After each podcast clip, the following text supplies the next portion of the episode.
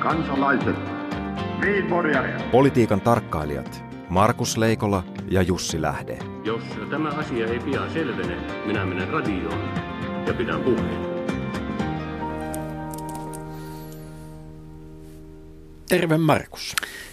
Tervepä terve Jussi. Tiedätkö mikä on yhteiskuntasopimattomuuden huippu? No, olisi liian sopimatonta ehkä lausua tässä ääneen näin tässä perheohjelmassa. No mutta sehän on tietysti se, että jos, jos tuota AKTn ää, toimesta toimitetaan pullakahvit vaikkapa valtioneuvoston linnaan ää, juhlistamaan syntyvää yhteiskuntasopimusta. Mm, ei toimiteta, jos Suomen elintarviketyöläisten liitto ei osallistu sopimukseen, niin kuka ne pullat sitten leipoo? Sanoppa muuta, kato. Mutta joka tapauksessa kaiken näköistä tässä on leivottu, leivottu kasaan ja mielenkiintoista on ollut nyt katsoa, katsoa tätä, tätä psykologista sodankäyntiä, jota tässä käydään. Sitä käydään niin psykologista sodankäyntiä usein sillä, että rintavalinjat eivät ole, kauhean selviä, trolleja riittää enemmänkin. Koko hommahan lähti liikkeelle siitä, että Sipilän hallitus innokka, innokkaasti painosti siihen, että teemme, teemme teitä ikäviä asioita, eli te itse tee ikäviä asioita itse itsellenne ja ammu itseänne jalkaan. No miten se on? Ja työnantajat Mä, niin. tietysti innostuivat tästä, koska maassa oli vihdoinkin pitkästä aikaa porvarihallitus ja nyt lyödään sitten vasemmisto ja ammattiyhdistysliikettä kuin vierästä sikaa. Mutta se mikä on mielenkiintoista, mikä tässä tapahtunut loppusuoralla on, kun ensin SAK otti maltillisen linjan, niin sitten sen jälkeen työnantajienkin uho lauhtui. Ja hallitus huomaa, tässä käy vähän sille, että hallitus huomasi jäävänsä sen uhonsa kanssa yksin, eikä oikein tiennyt, mitä enää tehdä sillä sitten sen jälkeen. Oliko siis Sipilän taikinassa loppujen lopuksi liikaa hiivaa? Oli siinä hiivaa tuota, ihan riittävästi nostattamaan varsin iso taikina, mutta kysymys kuuluu, että oliko siinä tarpeeksi jauhoja. Hmm. Koska, koska tarvitaanhan taikinaan toki muutakin kuin hiivaa. Tota, vettä saa, vettä saa vesi, vesivoimalähteistä ja, ja, ja tuota, Suomessa on paljon puhdasta cleantech-vettä, se ei ole ongelma.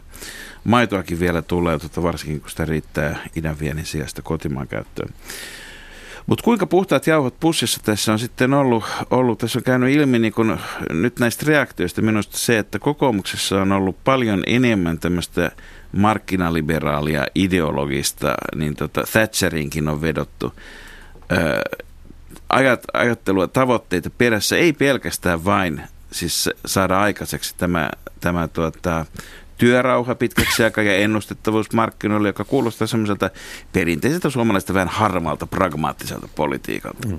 Ja, ja oikeastaan jää varmaan vielä nähtäväksi ja analysoitavaksi sitten, kun, kun tarkemmin kuullaan, mitä kaikkia keskusteluja on käyty, mutta minusta se näyttää siltä, että ideologia oli vähällä kaataa sen sopimuksen synnyn. Sopimuksen syntyminen on kuitenkin viime kädessä päätöskysymys. Jos kaikki osapuolet ovat sitä mieltä, että tämä on sopimus, niin sitten se on. Niin onko tässä nyt semmoinen tilanne, että, että tota, kokoomus on nyt keskeltä jakautunut?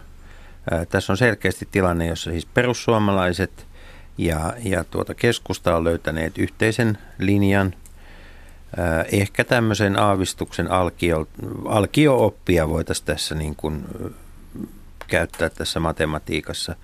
Ja tota, sitten kokoomuksessa on, on, ollaan tilanteessa, jossa, jossa niin kuin puheenjohtajan sydän huutaa Thatcheria, mutta tuota, kädet on kuitenkin sidottu sitten hallituksen muiden No, tässä on, tässä on eri puolilla hyvin erilaiset tilanteet. Musta Jari Lindström pelaa nyt selvästi sitä, sitä, sitä pakin paikkaa, joka haluaa niin kuin estää, että sieltä ei lähde sitä työväestön kannatusta perussuomalaisista yhtään enempää pois ja liikkeelle ja tekee tavallaan sitä työtä, mitä Timo Soini ei osittain luonteensa, mutta osittain tietysti virkatehtäviensä mm.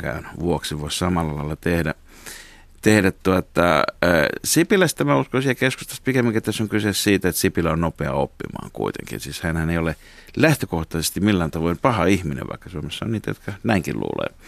Mutta, mutta tuota, tämä kokemattomuus nimenomaan AY-liikkeestä, kokemattomuus työmarkkinapolitiikasta, niin kyllä se hallituksen ensimmäisten kuuden kuukauden aikana paistoi läpi. Kokemattomuus tietysti korvautuu parhaiten oppimalla ja oppiminen on aina mahdollista ja se on hienoa, että sitä tapahtuu, mutta mut kokoomuksessa niin tota mä sanoisin, että tässä on kyse vähän samasta asiasta kuin ennen kuin tulee iso maanjäristys, niin, niin siellä alkaa seismologien mittarissa semmoinen pieni ennakkovärinä. Ja, ja nyt kun katsotaan vielä nämä viimeisimmät puoluekannatusluvut, josta voi aina sanoa, että ne menee semmoisen vaihtelun piiriin, että onko se luotettavaa tai ei. Mutta kokoomus 17 prosenttia, niin, niin ää, oli vaihteluvälin piirissä tai ei, niin kyllä se on vähän. Ja kun sen yhdistää siihen, että puolueessa alkaa olemaan hermostumista siitä, mikä on se poliittinen linja, niin, niin nämä asiat mun mielestä liittyy toisiinsa. Hmm. Ihan lyhyesti vielä, Markus. Minkä takia vihreät menetti yhtä paljon kannatusta tässä äh, Gallupissa edelliseen kuin koko hallitus yhteensä?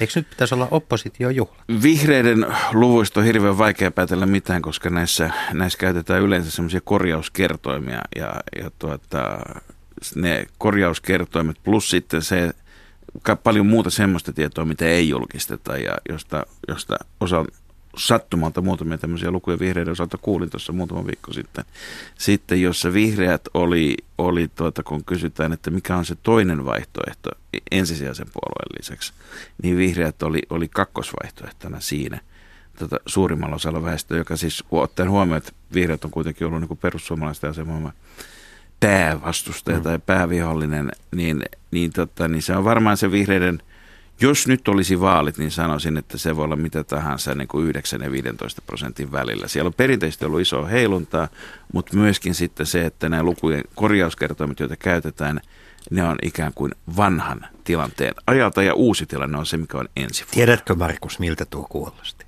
Poliitikon selitykseltä. Poliitikon patenttivastaukselta.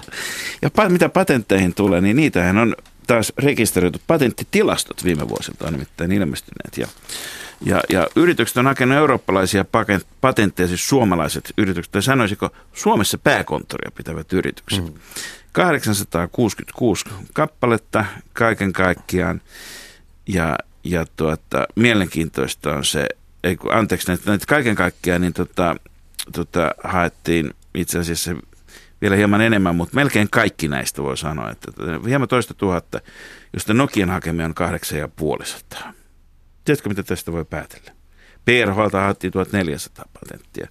Ja hakemusten määrä on, on tämä trendi ollut laskeva, mikä on tietysti linjassa myöskin sen kanssa, että yritysten investointihalut on laskeva, josta mm-hmm. seuraa se, että kun ne eivät investoi, ne jakaa osinkoja. Koska patenteista ja keksinnöistä ja tuo innovaatioista se lähtee kuitenkin liikkeelle. Mutta mielenkiintoista on se, että Nokian osuus on edelleenkin noin iso, siis se tarkoittaa, ja se, tämä ei liity tuota välttämättä siihen, onko Nokia kännykkä vai – verkkobisneksessä, vaan enemmänkin siihen, että näillä isoilla tek- teknologiayrityksillä, kuten Nokialla ja Samsungilla, Applella, niillä, niillä nämä patenttien kerääminen semmoisiin patenttisalkkuihin, ne on, ne on semmoista sodankäyntivarustelua. Se niin kuin meillä oli pikkupoikana jääkiekkokortteja. Joo, joo. Että haalittiin niitä mahdollisimman Onko sulla paljon. vaihtareita minkä Juuri verran? Näin. Minkä verran? No jos mä annan nämä kolme, niin annaks mulle noin viisi. Ja en sit... anna Barkovia noilla. Öö, mutta mulla olisi pari vanhaa makarovia, jotka no kuvastaa kyllä tämän hetken Barkovia hyvinkin. Hyvä. Ja, ja, ja tällä lailla niin kuin tota, itse asiassa tämä luku siis on, on sillä lailla huolestuttava. Minusta meidän kannattaa seurata sitä, että kuinka moni muu kuin Nokia hakee minkäkin verran patentteja, eikä kokonaismäärä. Eli Nokian määrä ei välttämättä ole suuri, vaan muiden pieni. Muiden pieni. Mm pieniin päin ollaan, mutta tota, pienistä on, pienestä on ollut puhetta myös Yhdysvalloissa, nimittäin viime yönä Hetkinen, nähtiin. Yhdysvallat ja pieni, kyllä, samassa virkkeessä. Kyllä, nyt nimittäin täytyy sanoa, että jos Paavo Lipponen olisi tällä hetkellä Suomen pääministeri, niin todennäköisesti Yhdysvalloissa puhuttaisiin Paavo Lipposen käsistä. Mutta tota paremman puutteessa siellä puhutaan nyt Donald Trumpin käsien koosta, nimittäin viime, viime yönä, viime yönä tuota Trump äh, vastasi äh, Marco Rubion hurjaan poliittiseen haasteeseen edelliseltä, edellisiltä päiviltä, koska Rubio oli sanonut, että katsokaa Donald Trumpia, hänellä on pienet kädet, tiedättehän te, mitä pienikätisistä ihmisistä sanotaan. Tähän, tälle tasolle on nyt, nyt päästy ja tuota, ja tuota, Trump sitten, voisiko sanoa, eh, kivahti viimeöisessä... Osuiko ja upposi? No, hän kyllä, hän kyllä totesi, että Marco Rubio viittasi käsiini ja siihen, että jos ne ovat pienet, jonkin muunkin täytyy olla pieni. Vakuutan teille, että sen suhteen ei ole ongelmaa. Vakuutan. Tässä valitaan maailman suurimmalle sotilasmahdille ja maailman äh, niin merkittävimmälle valtiolle valtion henkilöä. Ja tässä tapauksessa ilmeisesti on vähän tämmöinen miehenkin Moni, moni, kisa menossa. koitan nyt muotoilla tämän hyvin tarkkaan, ja on edelleen perheohjelman piirissä, mutta sanoisin näin, että monihan on toki sitä mieltä, että Amerikan presidentti jo lähtökohtaisesti viranhoitonsa vuoksi on, on, on tuota, iso päinen. Mutta, mutta siitäkin, siitäkin huolimatta, tota, miten, miten, miten sä näet, miten tämä tulee vaikuttaa siinä vaiheessa, kun vastakkain on Trump ja Clinton, koska tämä argumentti, niin se ei voi sellaisenaan niin kuin kestää loppusuoralle asti. Niin, tämä tota, tietysti tämä Clintonin ja, ja tuota Trumpin välinen taisto on sellainen, joka... Vai onko tämä alkua sille, että me tullaan näkemään sitä, että tämä alatyyli menee tästä vielä alemmaksi, mitä voi sanoa, että hyvälläkin mielikuvituksella on vaikea kuvitella. Si- siinä vaiheessa, kun meille tulee niin kuin todellinen sukupuolten sota, eli kahta eri sukupuolta olevat ehdokkaat vastakkain, siis vakava kysymys. Joo, tuota, tietysti tavall- tavallaan niin kuin, äh, Hillary Clintonhan ei edusta mitään sellaista, mitä Donald Trump ei olisi jo valmiiksi haukkunut. Et tota, sinällään niin kuin siinä ei ole mitään, mitään, mitään uutta, mutta rajua ja raadollista kisaa odotetaan. Bernie Sanders itse asiassa odottaa, jatkaa kampanjaansa. Hän odottaa Clinton-skandaalia.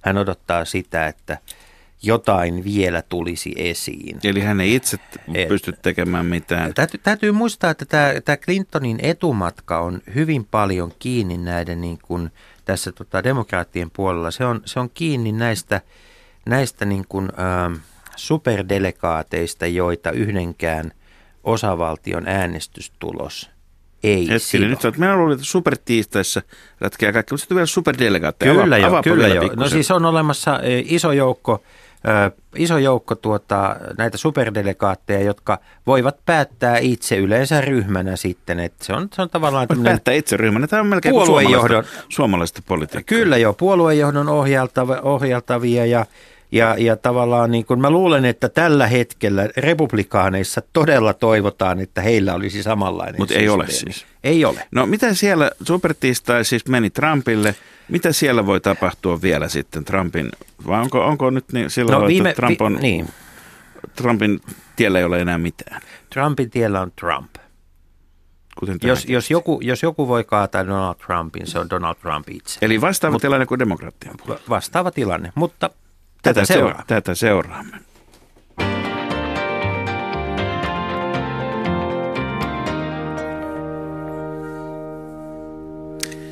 Ja tänään, tänään katsomme, kuinka kusti polkee, eli posti kulkee, ja vieraanamme ovat Postin äh, kirjaliiketoiminnasta vastaava johtaja Kai Kulp, tervetuloa. Kiitos. Sekä liikenne- ja viestintäministeriöstä peruspalveluyksikön johtaja Laura Vilkkonen, tervetuloa. Kiitoksia.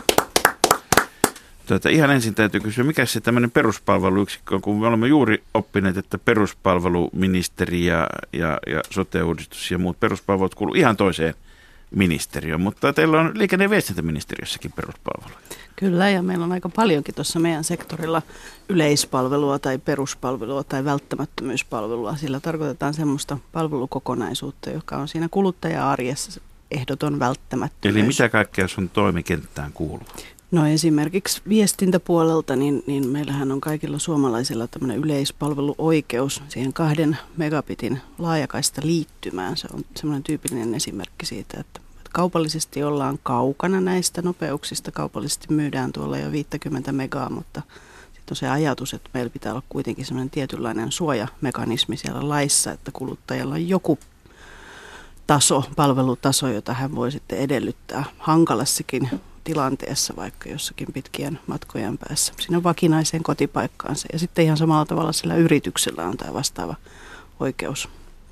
Et nämä on semmoisia, niin mini, puhutaan siitä minimitasosta, mikä, mikä sillä kansalaisella tai yrityksellä pitää No mikä olla. esimerkiksi junaliikenteen minimitaso tai junien aikataulussa pysymisen minimitaso on? Luulen, että kiinnostaa moniakin ihmisiä tämäkin. Meillä ei ole sitten taas täällä junaliikenteen puolella, niin ei ole tämmöistä vastaavaa velvoitetta.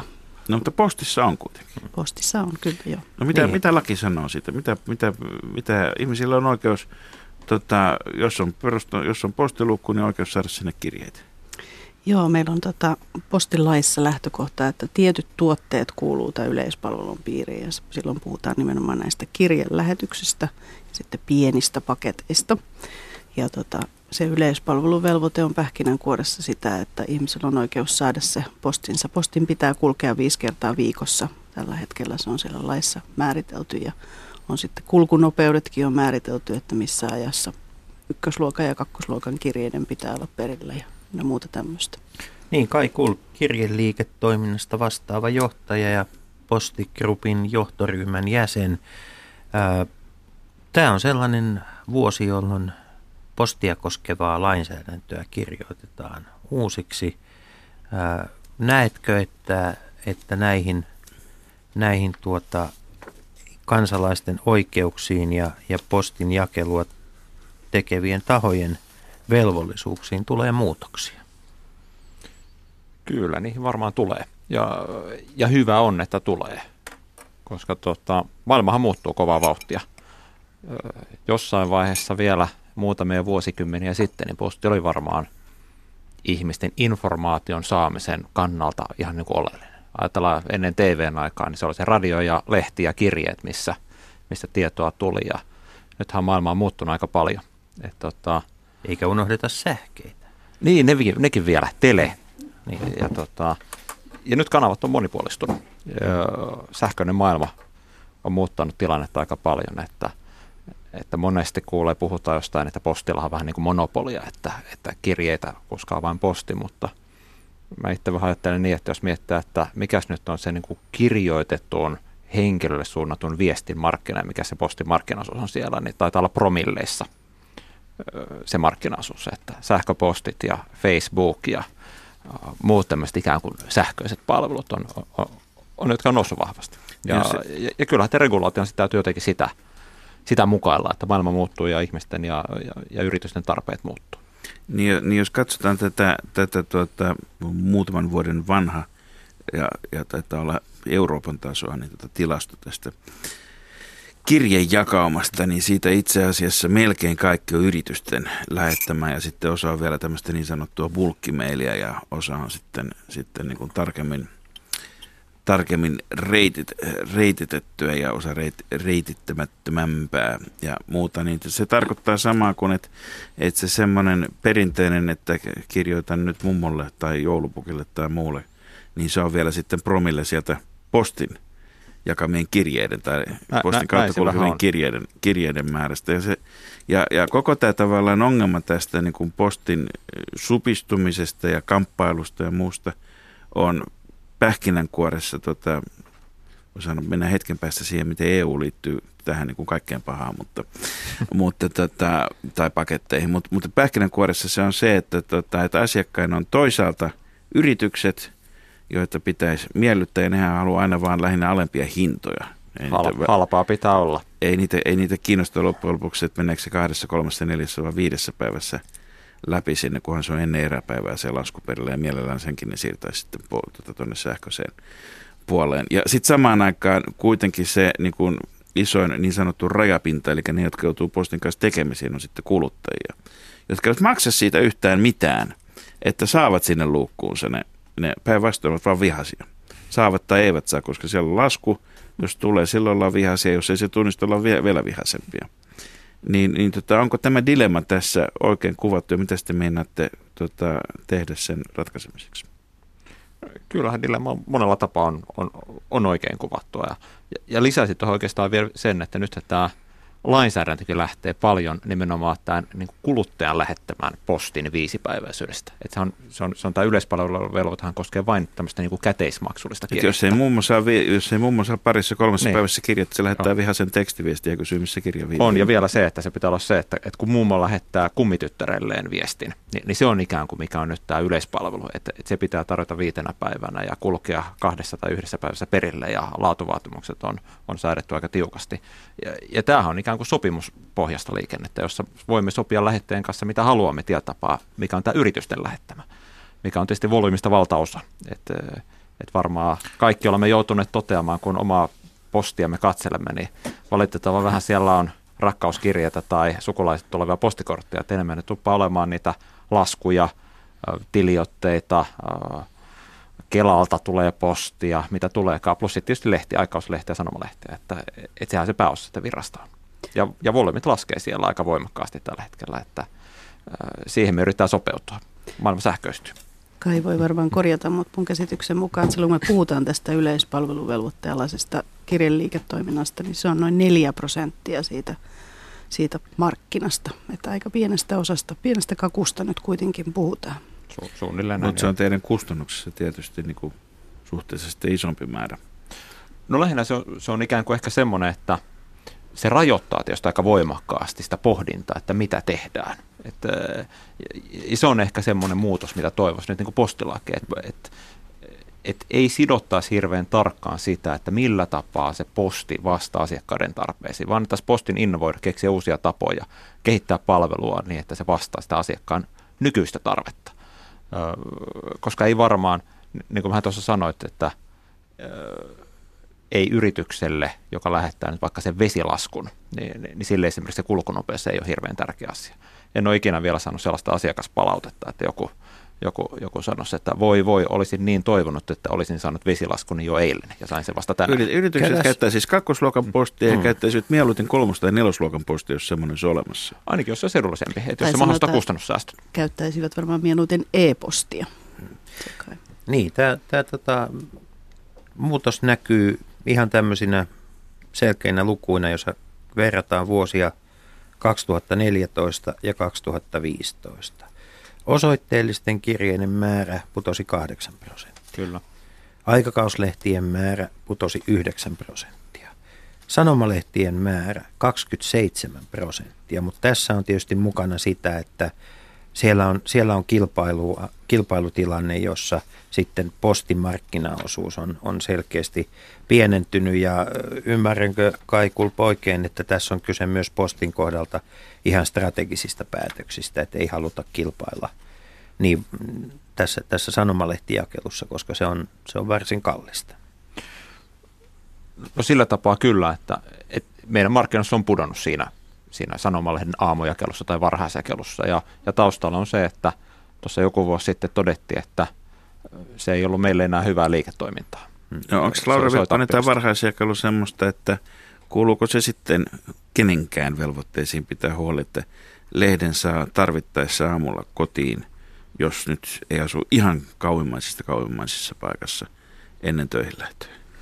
No oikeastaan tämä on se iso väärinkäsitys, joka ihmisillä yleensä on, että kun me puhutaan postilaista ja postin jakamisesta, niin yleensä kuuntelijoilla on se, se lähtökohta olettama, että se, ne sanomalehdet kuuluvat siihen samaan asiaan, mutta itse asiassa me, ne ei kuulu siihen postilain soveltamisalaan eikä kuulu siihen meidän yleispalveluun. Ne on ihan erillinen sinänsä säätelemätön asia. Eli se on sanomalehtien oma, ollut oma vapaaehtoinen kilpailukeino tuota, pitää huolta, että se kolahtaa sinne ajoissa lukuun niissä savuissa, joissa naapurisavu näkyy. Joo, ja tämä on hyvin tota, huolestuttavaa itse asiassa se ahdinko, missä media tänä päivänä on. Että, että niin kuin puhuttiin tässä, niin tämä tilauskanta on laskenut ja, ja sitten sitä myötä laskee tietysti myös ne mainostulot. Että sanotaan, että sanomalehtien tulovirrasta niin 55 prosenttia tulee – tulee nykyään niistä mainoksista ja 45 prosenttia niistä, niistä tota, tilausmaksuista ja sen takia se on, on vaikea myydä niitä paikallisia mainoksia ihmisille, jotka eivät tilaa sitä paikallista, paikallista tota, sanomalehteä. Että, no, meillä oli 70-luvulta 90-luvulla oli kuitenkin tämmöistä sanomalehtien jakelutukea, eli valtio piti huolen, että edesauttoi sitä, että ihmiset voivat saada lehtensä ympäri maata. Onko tämmöinen nyt sitten enää mahdollista tai poissuljettu. Posti varmaan ottaisi mielellään sen jakelutuen vastaan. Mä sanoisin näin, että, että tota, mä mieluummin näkisin, että se media, joka on tällä hetkellä murroksessa, niin, niin suuntaisi katseensa sinne niihin digitaalisiin muotoihin ja, ja tota siihen, siihen ylipäätään siihen sähköiseen lehteen. Se on kuitenkin maailmalla yleistyvä ilmiö ja, ja tota, se on outoa, että me käydään Suomessa sitä keskustelua niin voimakkaasti edelleen vielä näiden perinteisten printtisanomalehtien säilyttämisen puolesta, kun mieluummin se niin kuin ilmiselvä strategia olisi se, että me, me kehitetään sitä digitaalista jakelua. Että tänä päivänä ihmiset, ihmiset kun lukevat, käyttävät Twitteriä ja muuta tämmöistä, tämmöistä tota sähköistä palvelualustaa, niin sen kotimaisen lehden kanssa ei, ei enää kilpaile niinkään toiset kotimaiset lehdet tai toiset kotimaiset mediajakelukanavat, vaan sitten se muu ulkomainen sisältö – Useilta on helposti luettavissa sähköisesti artikkeleita, ei koko lehtiä, vaan artikkeleita erilaisista ulkomaisista lehdistä. Niin tämä on se realismi ja se tila, tilanne kuitenkin, missä kuluttajat yhä enenevässä määrin on. Ja, ja nyt tietysti myös sen suomalaisen median pitäisi vastata tähän kysyntään. Niitä iso ongelma on tietysti siinä, että sähköisellä puolella kilpailutilanne tässä mediamarkkinassa on aivan uusi, koska Suomesta – ikään kuin vuotaa merkittävä määrä rahaa vuosittain ulos sellaista, mikä kohdennetaan suomalaisiin kuluttajiin sosiaalisessa mediassa, Google, Googlen, Facebookin, muiden, muiden niin kuin mainosalustojen kautta. Ja tämä raha aikaisemmin jäi Suomeen ikään kuin ylläpitämään tätä suomalaisen median sisällön tuotantoa. Ja nyt se, nyt se karkaa maasta pois. Mutta tuota, ää, Onko, onko nyt niin, Laura Vilkkonen, että tämä, mitä äsken sanoit, on ymmärrettävä niin, että Suomessa ei enää voi tulevaisuudessa sanomalehteä jakaa yliyön koko maahan tämmöiset maaseudun tulevaisuuden kauppalehden kaltaiset lehdet, jotka ei ole siis, eivät ole maakuntalehtiä, niin miten, miten näille sitten, sitten käy? Jatkossa? Joo, tosiaan en haluaisi välittää näin mustavalkoista kuvaa, että, että se on selvää, että meillä printtilehti säilyy edelleenkin tässä digitaalisen jakelukanavan rinnalla yhtä lailla varmaan vielä pitkäänkin. Ja suomalaiset on ollut perinteisesti tämmöistä median suurkuluttajakansaa. Meillä luetaan paljon sanomalehtiä ja, ja tota noin, niin sen takia sille, sille toivoisin, että me löydetään sille tiedonjanolle myös nyt sitten toisen tyyppinen uudenlainen jakelukanava.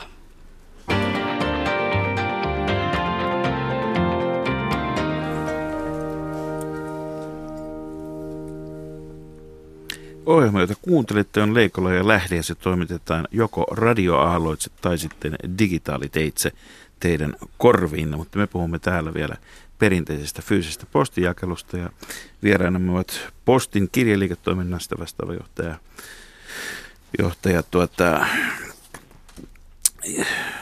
Kulp ja sitten liikenne- ja viestintäministeriöstä anteeksi, Kai Kulp ja liikenne- ja viestintäministeriöstä Laura Vilkkonen, peruspalveluyksikön johtaja.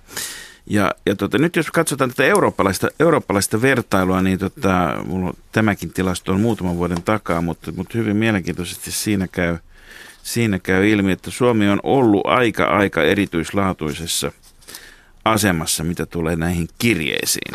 Kirjeisiin nimenomaan, että kun keskimäärin, keskimäärin Euroopassa on ollut, ollut tuota, tai EUn alueella 159 kirjettä – per asukas, alle 20 gramman kirjeitä, sanoo tilasto, niin, niin, tota kaikki, se, niin siellä on monia maita, joissa näitä kirjeitä, siis kun 159 on keskiarvo, niin siellä on 50 tai 100 kirjettä, mutta sitten on yksi, joka on aivan omalla sataluvullaan 412 kirjettä vuodessa asukasta kohti, ja se on Suomi. Mm. Täällä on lähetetty siis hirvittävän paljon kirjeitä, ja samaan aikaan sitten kun katsotaan Euroopan urbaaniväestön osuutta, joka on nyt jonkinnäköinen semmoinen asukastiheyden mittari, niin joka on keskimäärin ollut 70,6 prosenttia, eli Eurooppa, EUn asukkaista 70,6 prosenttia asunut kaupungeissa, niin siellä on kaksi maata, jotka jäävät selvästi sitten tota, tosi kauas keskiarvosta. Ruotsi 33 prosenttia urbaani-ihmisiä ja Suomi 49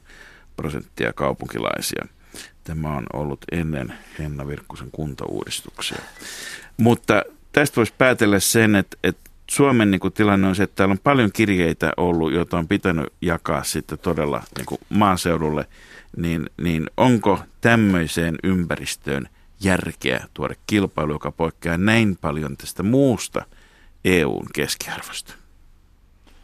No, kilpailu on sinänsä minusta ihan tervetullutta yleensäkin. Että itse on Kuka haluaa mark... tulla tämmöiselle näin huonolle markkinalle? No se on se kysymys kyllä, että, että löytyykö halua, koska tota, postihan sellainen ikään kuin paljon kiinteitä kustannuksia omaava liiketoiminta. Ja, ja, ja tämä on ihan niin kuin arkijärjellä ymmärrettävää, että jos ajattelee sitä postijakajan työtä, että se lähtee siellä, ekaksi on tietysti lajiteltu sitä postia, mutta sitten se lähtee sille jakelukierrokselle. Ja, ja lajitteluhan on automatisoitu. Lajittelu on suurelta osin automatisoitu. Siellä on myös paljon manuaalisia työvaiheita edelleen. Että kyllähän meillä on hyvin henkilöstövaltainen valtainen yritys, Suomen suurin yksityinen työnantaja.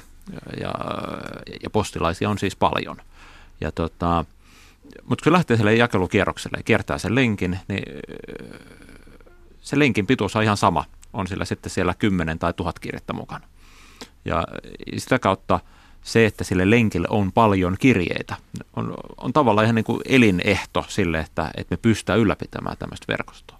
Ja kun sieltä volyymit katoo, niin se verkoston ylläpitäminen tulee yhä vaikeammaksi. Ja, ja tämä Suomen harva asutus, maaseutuvaltaisuus kuitenkin eurooppalaistaan, niin tekee tietysti meidän elämästä entistä vaikeampaa verrattuna nyt johonkin sanotaan Hollanti, Tanska, tämän tyyppiset pitkälle urbanisoinnit, aika pienet maat, jossa se on väki on tihessä ja siellä on kustannus myös halpaa. Digitalisointi on edennyt nopeammin monessa mielessä. Se on totta. Hollanti Tanska... hoituu yhdellä kaapeli-TV-verkolla suurin piirtein. On ja, kaikki, ja Tanskahan on ihan yksi tämmöisiä niin edelläkävijöiden tietotapaa siinä, että, että tuo tilasto, mihin viittasit, että Suomessa lähtee paljon kirjeitä, niin se johtuu paljon siitä, että Suomessa tämä digitalisoituminen itse mennyt aika hitaasti. Et jos me niin, katsotaan Tanskaa tai Viroa, niin, niin, niin ne on hirveän pitkällä. Siellä mm. on ö, sähköinen viestinvälitys paljon pidemmällä kuin Suomessa. Ja Suomessa oltiin aika perinteisiä aika pitkään, ennen kuin nyt viime vuosina tuli Mikä tämä selittää? Onko meillä säännökset? Onko Posti onnistunut markkinoimaan hirvittäin niin. hyvin palvelujaan? Se johtuu Liian siitä, hyvin. että Posti on ollut erinomainen. Tota, vaikea tietää ihan tarkkaan. Siis, siis yksi syy on varmaan, kun katsoo näitä kansainvälisiä verrokkeja, niin on se, että – ja esimerkiksi Tanskassa on tämmöinen niin kuin valtiollisin voimiinkin eteenpäin puskettu sähköisen viestin maailma aika pitkällä. Et, et heillä on ikään kuin valtio lähtenyt yhdessä yksityissektorin kanssa jo vuosia sitten luomaan tämmöistä sähköisen postilaatikon maailmaa. Ja, ja taisi nyt tämän vuoden alusta tulla muistaakseni suunnilleen semmoinen lainsäädäntö, että käytännössä kansalaisen on pakko ottaa vastaan kaikki julkinen viestintä sähköisesti. Että et kirjettä ei enää saa, vaikka haluaisi.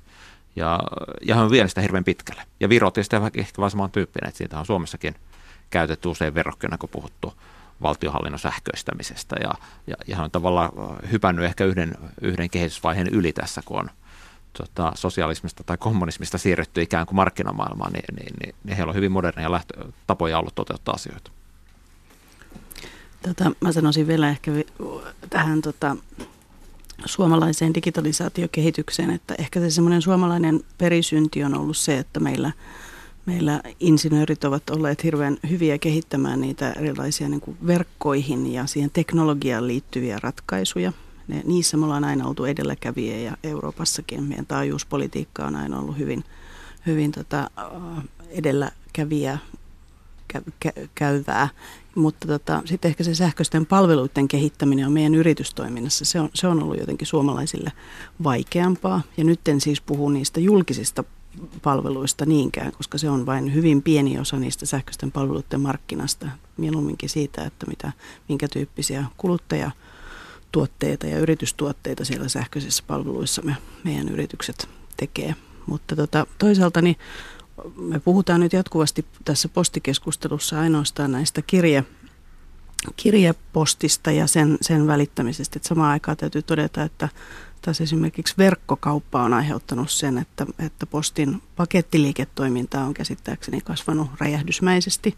Suomalaiset on viimeisen kymmenen vuoden aikana niin to, käyttäneet siis kymmenen vuotta sitten käytettiin ehkä, oli kolme miljoonaa tämmöistä verkkomaksamistapahtumaa, kun niitä on, on, on nyt sitten kolme, 40 miljoonaa lukumääräisesti. Että tämä on jatkuvasti kasvussa. Me ostetaan netistä ja tavaroita ja palveluita niin tällä hetkellä semmoisella 11 miljardilla eurolla suomalaiset yksin. Että sitten sen lisäksi samaan aikaan tapahtuu se kehitys, että ihmiset työskentelee yhä enemmän etänä, asuu kesämökillään, tilaa sinne tavaraa.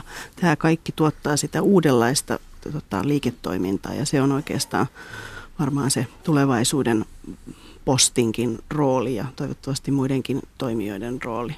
Ja samaan aikaan voitaisiin... Tällä puolellahan kilpailu on lähtenyt liikkeelle kuin itsestään, kun kansainväliset verkkokaupat käyttävät milloin FedExia, milloin UPS ja milloin, milloin DHL tai jotakin muuta Deutsche Postin tytäryhtiötä sitten vastaavasti, niin, niin, niin tuota, ilman, että regulaattori sanoi siihen yhtään mitään sen enempää, niin tämä on... on. siellä on kova. Mä, palaan, mä, mä maltalla palaamat tähän, kun viittasit tuohon, että, että suomalaiset on tämmöisiä insinöörihenkisiä ja, ja, ja keksii kyllä, mutta osaako kaupallista ja tehdä, tehdä palveluita, niin ehkä tässä on vähän semmoista sähköistymisessäkin, ikään kuin kir- viestinnän sähköistymistä tämmöistä ilmiötä, että netposti, joka on postin sähköinen postilaatikko, niin se on luullakseni maailman ensimmäinen sähköinen postilaatikko. Siis, Muistan siis, hyvin, kun netposti ilmoitti, että on kaikille, su- kaikille suomalaisille on varattu sähköpostilaatikko. Tähän, mm. tänne vaihtakaa nykyinen sähköpostinne postin sähköpostiksi. Ja, ja se, on, se on yli 15 vuotta vanha palvelu. Ja, ja, ja monella moni, tapaa ku, tämmöinen maailmalla... Sen se on, siis kyllähän se on, se on edennyt tapaa hitaasti mutta onhan se varsin käytetty. Siis yli, yli 600 000 käyttäjää tällä hetkellä, 6500 000 käyttäjää. Mä kuvittelisin, että ikään kuin jos puhun sähköistä palveluista Suomessa, niin, niin yksi käytetyimmistä ja ihan toimiva palvelu ikään kuin. Näppärä tapa vastaanottaa laskua ja palkkakuitteja ja muuta sähköisessä maailmassa ja, ja näin toimii. Mutta mä hyppään tuohon verkkokauppaan, kun arveet tuossa, että kasvaa räjähdysmäisesti, niin tämäkin on niin pieni illuusio siinä mielessä, että tavaran verkkokauppa on Suomessa kasvanut aika hitaasti. Että meidän paketin kasvumäärä oli, oliko vähän reilu kolme prosenttia viime vuonna. Ja, ja kyllä siellä kasvua on, ja, ja me nähdään se sillä tapaa, totta kai meidän yhteen kasvualan, että jos tämä printtipuoli tässä supistuu, niin, niin verkkokauppa kasvaa ja, ja siellä nähdään niin kuin kiinnostavia mahdollisuuksia, mutta, mutta se kasvu on sen verran maltillista, että ei se oikein korvaa tätä viestinnän puolen niin kuin rajua volyymilaskua.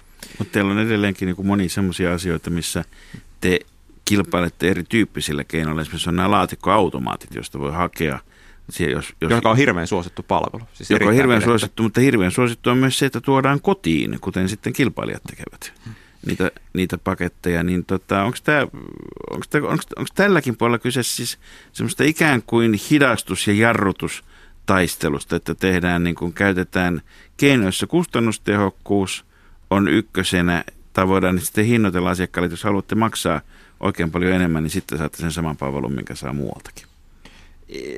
Mä näen kyllä tuon, siis pakettipuolella on pitkään täysin vapaasti kilpailtua, että äh, siellähän nämä isot verkkokauppiat kilpailuttaa tietysti pakettioperaattoreita, posti kilpailee kaikkia muita vastaan siellä, että kenellä on paras palvelu, paras hintataso, eniten innovaatiota, että en, en kuvaisi puolustuspeliksi, vaan kyllä se on aika hyökkäyspeliä, että yrittää innovoida ja luoda koko ajan uusia toimivia malleja, jotka sitten niin kuluttajan vetoon.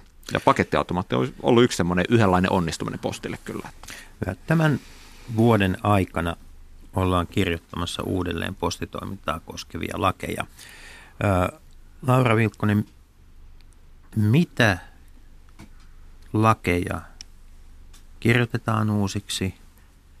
Mitä, ketkä, mitkä tahot osallistuvat tähän valmisteluun? Keiden kynäjälki siellä näkyy? Ja millaiseksi posti sitten muuttuu? Tarkoittaako tämä kaikki siitä, että perus, tämä klassinen peruspostitoiminta niin viidestä päivästä muuttuu kolmepäiväiseksi, kaksipäiväiseksi tai sillä että tietyllä alueella Suomessa, että Suomi jaetaan alueisiin, että Pähkinäsaaren rauharajan pohjoispuolella posti toimii sitten ää, kerran viikossa vai vai palataanko sitten ihan tuonne, tuonne tuota, siihen aikaan, jolloin, jolloin oli tämmöisiä alue, oman alueensa postitoiminnasta vastaavia talonpoikia? Ei, en, en sanoisi näin raflaavasti ja, ja sanoisin muutenkin, että tota, meillä tämä laivalmisteluhanke on vasta käynnistynyt ja meidän ministeriön tapana on, on valmistella nämä lait varsin avoimesti. Eli me yleensä tyypillisesti aloitetaan semmoisella kuulemiskierroksella, semmoinen on tähänkin liittyen tulossa nyt ihan lähiviikkona, johon me kutsutaan kaikki ne tahot, mitä me suinkin keksimme, joita asia jollain tavalla koskee ja koskettaa. Ja, ja, tota, ja, ja siinä kuulemistilaisuudessa on tarkoitus käydä läpi juuri näitä pahimpia pelkoja ja kauhuskenaarioita ja ja niin kuin niitä raja-aitoja sille, että mi, mitä tässä nyt ollaan uudistamassa ja millä ehdoin ja miten tämä vaikuttaa mihinkin toimijaan. Ja, ja tota, Millaisista asioista nyt mm, lakia kirjoitetaan? Mitä siellä laissa, minkälaisia velvoitteita tai mitä se, mitä se laki tulee koskemaan käytännössä? No se postilaki koskee niin kuin tuossa totesin, niin lähinnä sitä yleispalveluvelvoitetta ja sitten siellä on muutamia muita siihen postiyrityksen toimintaan liittyviä, liittyviä kysymyksiä. Et, et kyllä tässä sitäkin kartoitetaan, että onko meillä tarvetta Suomessa edelleen säilyttää viisipäiväinen yleispalvelun jakelu vai onko se mahdollista kenties sitten toteuttaa jonain päivinä esimerkiksi digitaalisesti. Tämmöinen malli on omaksuttu tuolla Italiassa. No, digitaalisuus. Niin. Jos mä Ita- hyppään tuohon väliin, niin digitaalisuus. sanoa, että Italian postihan ei varsinaisesti ole ollut kuuluisa siitä, että se on toimittanut nopeasti. Tosin tässäkin tilanne on parantunut takavuosista. Italiahan onnistuu nyt ilmeisesti määrittämään, kun EU-direktiiveissäkin on tämmöinen – ikään kuin poikkeama lupatietotapa, että oikein vaikeakulkuisilla seuduilla ei nyt tarvitse tämän EU-direktiivin mukaista ihan viisipäiväistä jakelua toteuttaa, niin Italia onnistui kai, että oliko se noin kaksi kolmassa maan pintalasta nyt on todettu niin vaikeakulkuiseksi, että sinne ei postia saa perille. Niin Suomessa on, Suomessa, Suomessa, on, Suomessa kai, on näin tehty. Suomessa on kai muutamia satoja ö, talouksia, jotka eivät ole Suomessa jo 300, 300 taloutta, taloutta tällä joo. hetkellä, jotka sen lain mukaan kuuluu tähän poikkeuksen piiriin.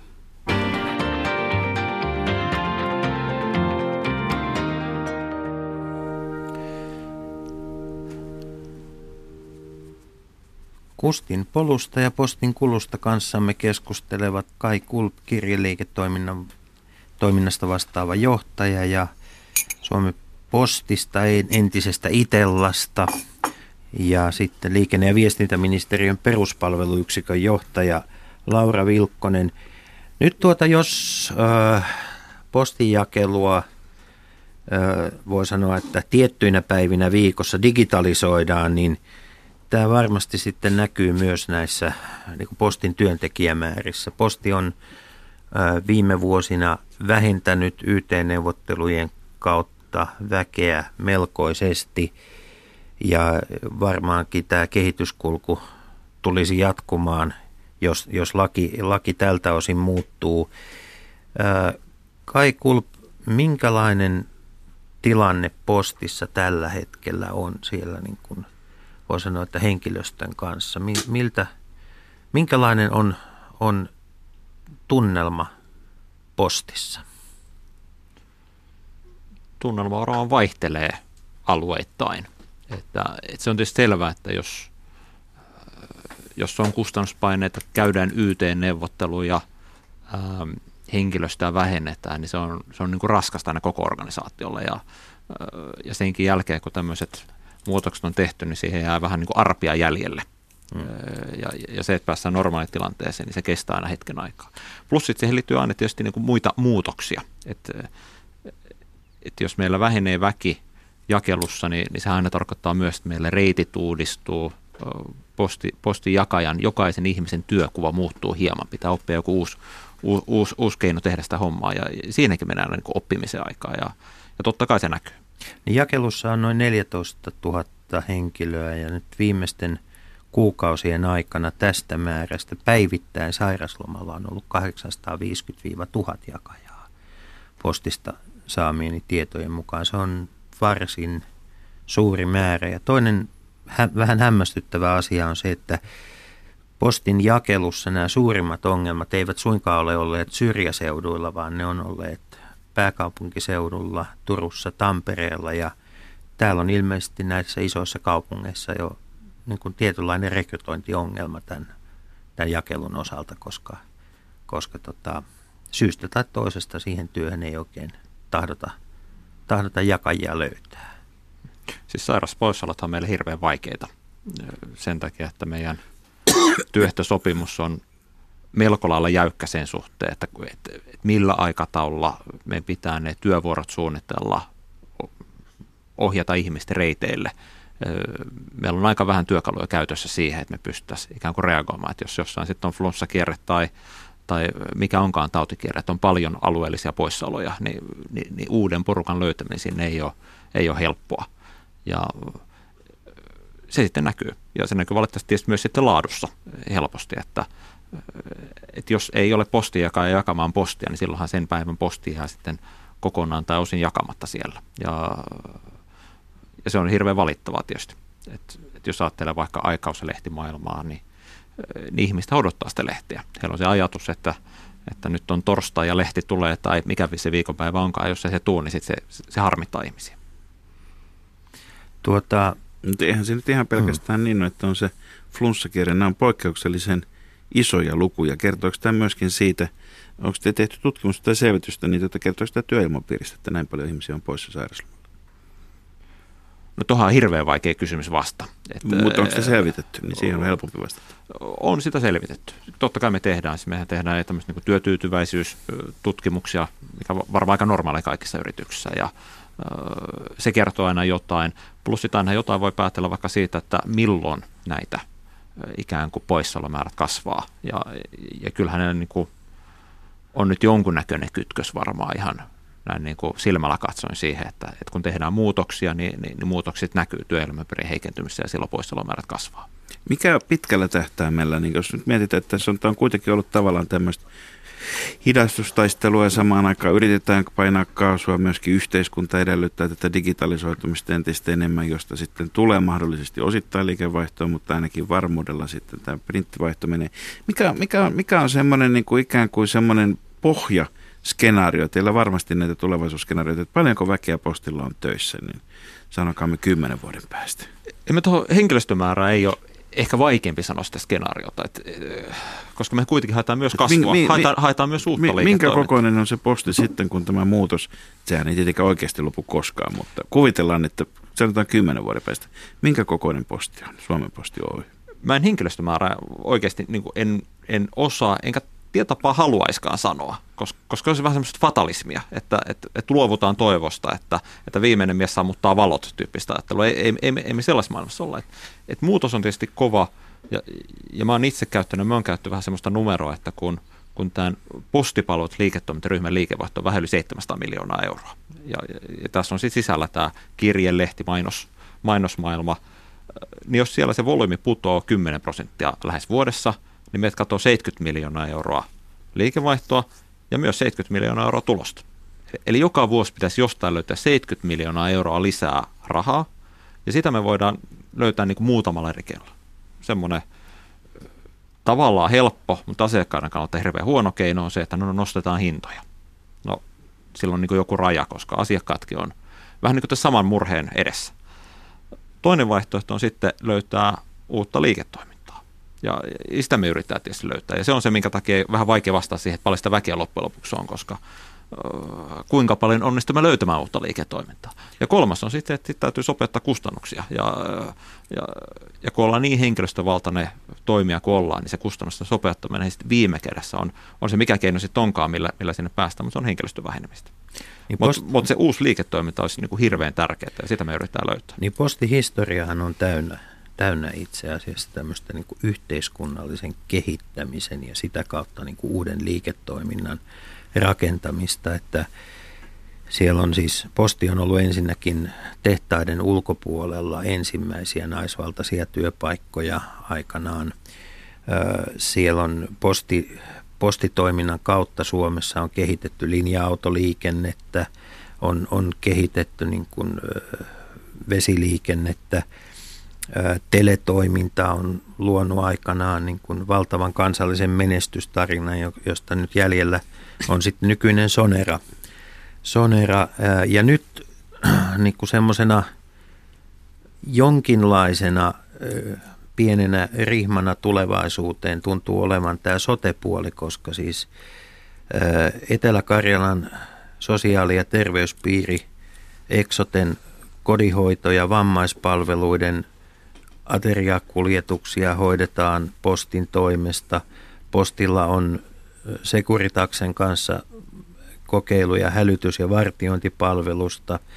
Ja sitten Oulussa posti pilotoi tämmöisiä vanhuksille suunnattuja tervehdyskäyntiä, käyntipalveluita. Onko tämä, Kai Kulpa, onko tämä se, mihin nyt posti asettaa toivonsa, että kun, kun sote-uudistus tulee, niin se on samalla myös postiuudistus?